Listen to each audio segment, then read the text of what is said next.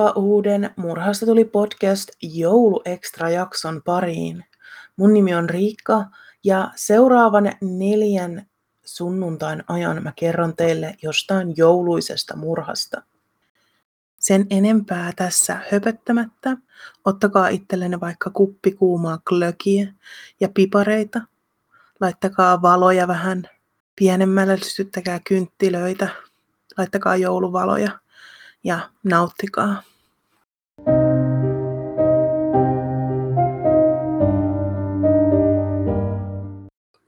On jouluaattoilta eteläisessä Kaliforniassa.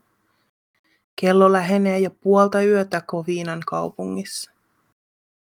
Ortegan perheellä on meneillään vuosittaiset joulujuhlat. Joululaulut soivat ja piparin tuoksu ilmassa on huumaava. Kaikki ovat hyvällä ja juhlaisella mielellä. Kahdeksanvuotias Katariina istuu ikkunan vieressä nenä lasiin painettuna. Häntä jo vähän nukuttaa, mutta kuka lapsi nyt haluaisi nukkua, kun aamulla on edessä lahjojen avaus? Silmiä tuntuu jo painavan, mutta sitten tyttö näkee talon edessä jotain punaista. Voisiko se todella olla? Kyllä, punainen nuttu ja valkoinen parta. Katariina ei ole enää ollenkaan väsynyt.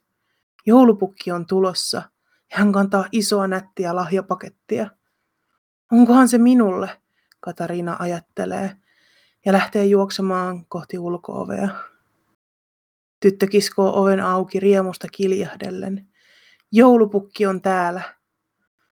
Mutta joulupukki ei sano mitään, vaan nostaa kätensä, jossa on puoliautomaattinen ase – ja avaa tulen osuen Katariinaa päähän.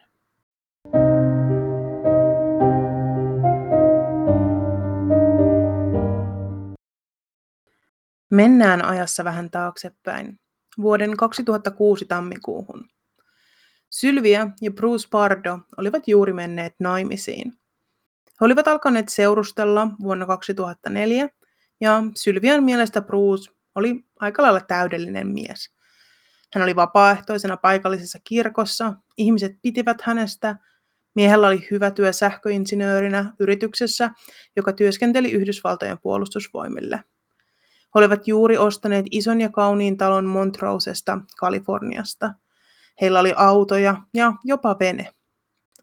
Sylvia oli ollut yksin huoltaja, kun he menivät naimisiin, ja nyt hän oli onnellinen, että he voisivat jakaa lasten kasvatuksen yhdessä – ja olla oikea perhe. Kuitenkin häiden jälkeen alkoi ilmetä pieniä ongelmia, jotka alkoivat häiritä Sylviaa.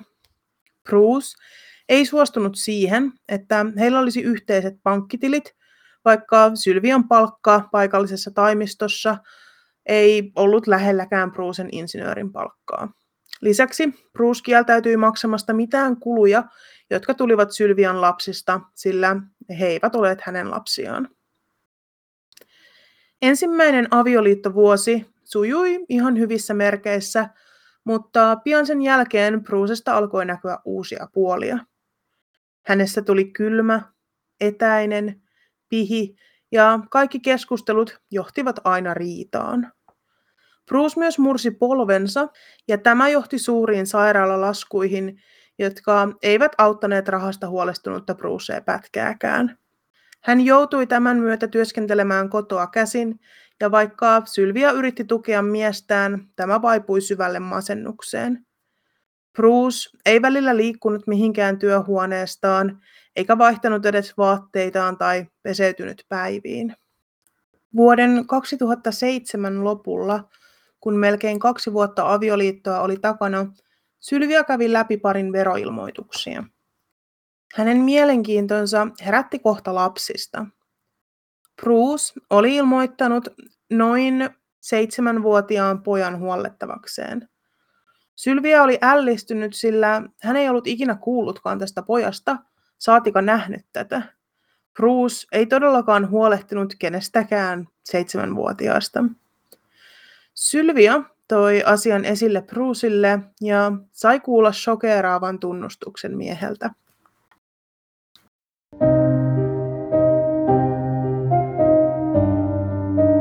Noin viisi vuotta aiemmin Bruce seurusteli Elena Lucano-nimisen naisen kanssa. Elenalla ja Brucella oli yhteinen, hieman yli vuoden ikäinen poika Matthew. Eräänä päivänä, kun Elena oli ollut asioilla, hän jätti pikku Matthewin ja Brucen kahdestaan kotiin. Kun hän palasi, hän löysi hysteerisesti huutavan Brucen, joka piti pientä elotonta Matthewia käsivarsillaan. Poika kiidetettiin pikaiseen hoitoon ja tuntien yritys palkittiin ja poika saatiin kuin saatiinkin elvytettyä. Bruce oli poikansa vierellä lähes 24 tuntia vuorokaudesta. Hoidot jatkuivat viikkoja, sillä pojan tila oli edelleen vakava. Bruce kertoi, että poika oli jotenkin onnistunut livahtamaan hänen ohitseen kodissa ja kävelleen suoraan parin uima-altaaseen ja joutunut veden varaan. Lääkärit kertoivat vanhemmille, että Matthew oli saanut vakavan aivovaurion ollessaan ilman happea, ja se oli johtanut alaraajahalvaukseen, eikä poika enää koskaan kävelisi. Lisäksi tämä tarvitsisi huolehtimista koko loppuelämänsä. Tämän kuultuaan Bruce erosi Elenasta ja käveli ulos sekä hänen että Matthewin elämästä, kuin näitä ei olisi ikinä ollutkaan. Bruce myös kieltäytyi maksamasta Matthewin sairaalamaksuja, jotka olivat tässä kohtaa kohonneet ja huimaan 350 000 dollariin, ja ne tulisivat edelleen nousemaan. Elena joutui tästä johdosta haastamaan Brucen oikeuteen, että hän saisi rahaa pojan kuluihin.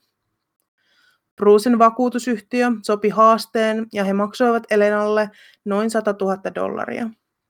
Tämän jälkeen Elena tai Matthew eivät enää kuulleet Brucesta, mutta Bruce jatkoi edelleen Matthewin kirjaamista huollettavakseen, joka antoi hänelle verokevennyksiä. Bruce siis tienasi rahaa tällä.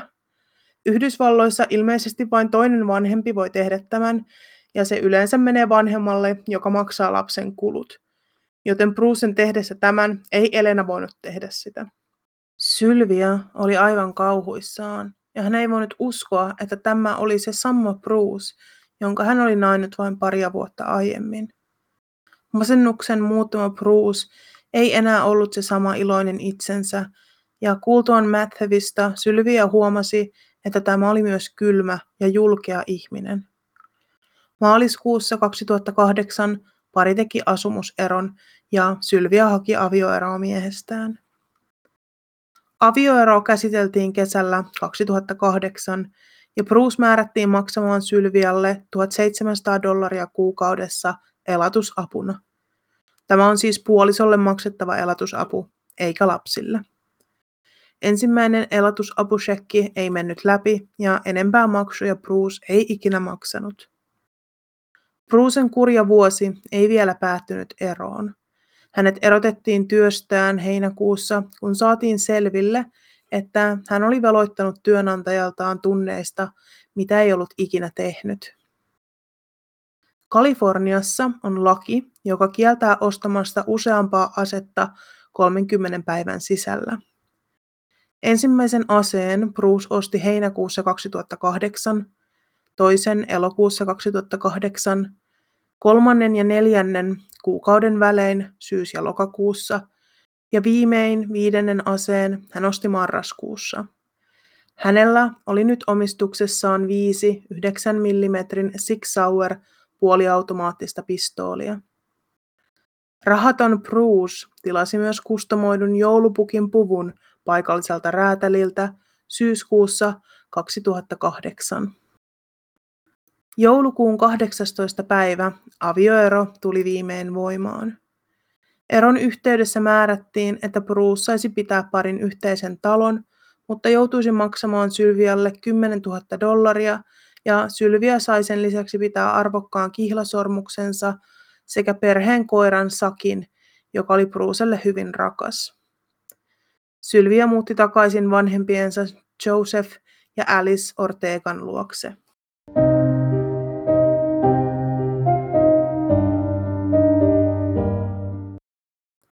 Palataan nyt jakson alun tapahtumiin. Eli jouluaattoiltaan kuusi päivää avioeron voimaan astumisesta. Joseph ja Alice Ortega olivat järjestäneet siis joka vuotuiset joulujuhlat jouluaattona. Juhliin oli kutsuttu koko perhe.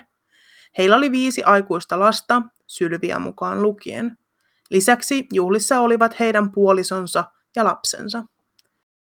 Noin puoli 12 aikaan illalla naapurit raportoivat nähneensä joulupukiksi pukeutuneen miehen nousevan ulos sinisestä Dodge Caliber-autosta ja kävelevän Orteekan talon luokse. Hän oli heiluttanut naapureille ja huudahtanut iloisesti, hyvää joulua! Naapureiden mukaan mies kantoi isoa lahjapakettia käsissään. Kun pieni Katariina avasi oven, nosti joulupukiksi pukeutunut Bruce kätensä ja ampui tyttöä kasvoihin. Katriina kaatui maahan ja Bruce astui hänen pienen ruumiinsa yli. Katriina oli kuitenkin yksi onnekkaimmista, sillä vaikka hän haavoittui vakavasti, hän ei kuitenkaan haavoittunut hengenvaarallisesti. Viime hetkellä tyttö oli kääntänyt päätään niin, että luoti oli osunut häntä leukaan ja sivunut sitä. Tyttö kuitenkin vuoti paljon verta. Astuttuaan sisään taloon, aloitti Bruce silmittömän tulituksen, ampuen kaikkia, jotka hän vain näki. Hänellä oli kuitenkin suunnitelma. Hän halusi tappaa ex-vaimonsa Sylvian, tämän vanhemmat ja sisarukset. Pian hän alkoikin liikkua pitkin taloa, ampuen listallaan olevia ihmisiä teloitusmaisesti läheltä ampuen. Paikalla olleet juhlijat piiloutuivat ruokahuoneen pöydän alle ja yrittivät suojautua luodeelta. Osa pakeni takapihalle ja sieltä naapureiden pihalle. Yksi selviytyneistä naisista joutui hyppäämään alas toisen kerroksen ikkunasta, murtaen samalla nilkkansa. Kun Bruce oli teloittanut kaikki listallaan olevat, hän alkoi avata mukanaan tuomaan lahjapakettia. Paketin sisältä paljastui kotitekoinen liekin heitin ja tankki kilpapolttoainetta, jota käytetään kilpa-autoissa. Se on tavallista polttoainetta korkeampi oktaanista ja erittäin paloherkkää. Bruce ei ollut ottanut huomioon, että talossa olisi avoliekkejä. Kahdessa talon takassa oli kuitenkin tuli, ja Brucein kaataessa tankista polttoainetta pitkin taloa, se syttyi tuleen ennenaikaisesti ja sytytti myös Brucen palamaan. Hänen käsivartensa syttyivät tuleen. Talo oli pian ilmiliekeissä ja naapurit soittivat kilpaa hätäkeskukseen ilmoittaen tulipalosta. Liekit roihusivat korkealla ja kuumina, jopa 15 metrin korkeudessa. Bruce pakeni paikalta autollaan ja katosi yön pimeyteen. Naapurit ilmoittivat nähneensä sinisen Dodge Caliberin kiitäneen pois paikalta, palot pimeinä ja joulupukki sisällä istuen. Palomiehiltä meni lähes kaksi tuntia sammuttaa tulipalo. Kun taloon viimein päästiin sisään, löysivät tutkijat heti karrelle palaneita ruumiita. Ruumiita löydettiin yhteensä yhdeksän kappaletta. Ne olivat niin pahasti palaneita, että tunnistukset piti tehdä hammaskarttojen perusteella. Menehtyneitä olivat Joseph ja Alice Ortega, Sylvia Pardo, Sylvian veli Charles ja tämän vaimo Cherry, Sylvian toinen veli James Jr., tämän vaimo Teresa ja heidän lapsensa Alicia ja Michael. Verilöylystä selviytyneet kertoivat poliisille, että Bruce Pardo oli tullut paikalle aseiden kanssa ja alkanut ampua silmittömästi. Ei mennyt kuin noin kolme tuntia tragedian jälkeen, kun poliisi sai puhelun Brad Pardolta, Brucen veljeltä. Hän kertoi juuri tulleensa kotiinsa joulujuhlista ja löytäneensä veljensä makaamasta sohvalla verilammikossa. Poliisi suuntasi nyt noin 60 kilometrin päähän Koviinasta Sylmarin kaupunkiin. Siellä he löysivät todellakin Brucen. Brucen sylissä oli 9 mm Sig Sauer semiautomaattinen ase ja toinen samanlainen oli hänen vierellään sohvalla. Bruce oli kuollut yhteen päähän kohdistuneeseen ammukseen. Ruumiista paremmin tutkiessaan he huomasivat, että miehellä oli erittäin vakavia kolmannen asteen palovammoja käsissään ja käsivarsissa. Ja ihoon näytti palaneen kiinni punaista kangasta. Lisäksi hänen jalkaansa oli teipattu paketti, jossa oli 17 000 dollaria rahaa. Hänen elimistöstään löytyi myös jäänteitä kokaiinista. Asunnon läheltä löytyi myös sininen Dodge Caliber, joka sopi sen auton kuvaukseen, jota naapurit olivat nähneet pakenevan Orteekojen talolta. Poliisit syöttivät auton tiedot tietokantaansa ja sieltä he saivat selville sen olevan vuokra-auto, joka oli vuokrattu Bruce Pardon nimellä. Auton sisälle katsoessaan poliisit näkivät palovahinkoja kärsineen punaisen nutun ja tuhansia ammuksia. Auto oli kuitenkin varustettu kotitekoisella pommilla. Kukaan ei onneksi vahingoittunut, mutta auto paloi pahasti. Poliisit saivat myös soiton Brucein ex-vaimon Sylvian asianajajalta Scott Nordilta. Scott kertoi poliisille, että hänen ajotielleen oli parkkeerattu outo auto. Poliisit lähtivät tarkistamaan tilannetta ja huojentuivat huomatessaan, että autossa ei ollut räjähteitä. Myös tämä auto oli vuokrattu Brucen nimellä ja sen sisältä poliisi löysi matkatavaroita ja karttoja USA ja Meksikon rajalle, vettä, ruokaa ja tietokoneita. Tietokoneita tutkiessaan poliisille selvisi, että Brucen suunnitelmana oli ollut tappaa enemmänkin ihmisiä tuona iltana. Tähän listaan jo kuolleiden ihmisten lisäksi kuului Sylvian asianajaja Scott Nord sekä Brucen oma äiti. Bruce oli vihainen äidilleen, kun tämä oli ottanut Sylvian puolen heidän avioeroriidassaan. Bruce oli myös varannut lentoliput sekä Ohioon että Kanadaan. Luultavasti näillä lippuilla oli tarkoitus hämätä poliisia ja oikea suunnitelma oli ajaa vuokra-autolla Meksikoon. Pahat palovammat kuitenkin eivät kuuluneet Brucen suunnitelmaan ja syistä, joita ei tiedä kuin mies itse, päätti hän riistää oman elämänsä. Katariina Józef Polski oli se kahdeksanvuotias pikkutyttö, jota Bruce ampui ensimmäisenä. Hän selvisi hengissä ja samoin hänen äitinsä. Katriina on nykyään asevastaisuusaktivisti ja puhuu paljon aseturvallisuuden puolesta. Tämän tarinan myötä mä toivotan teille hyvää ensimmäistä adventtia ja rauhallista joulun odotusta.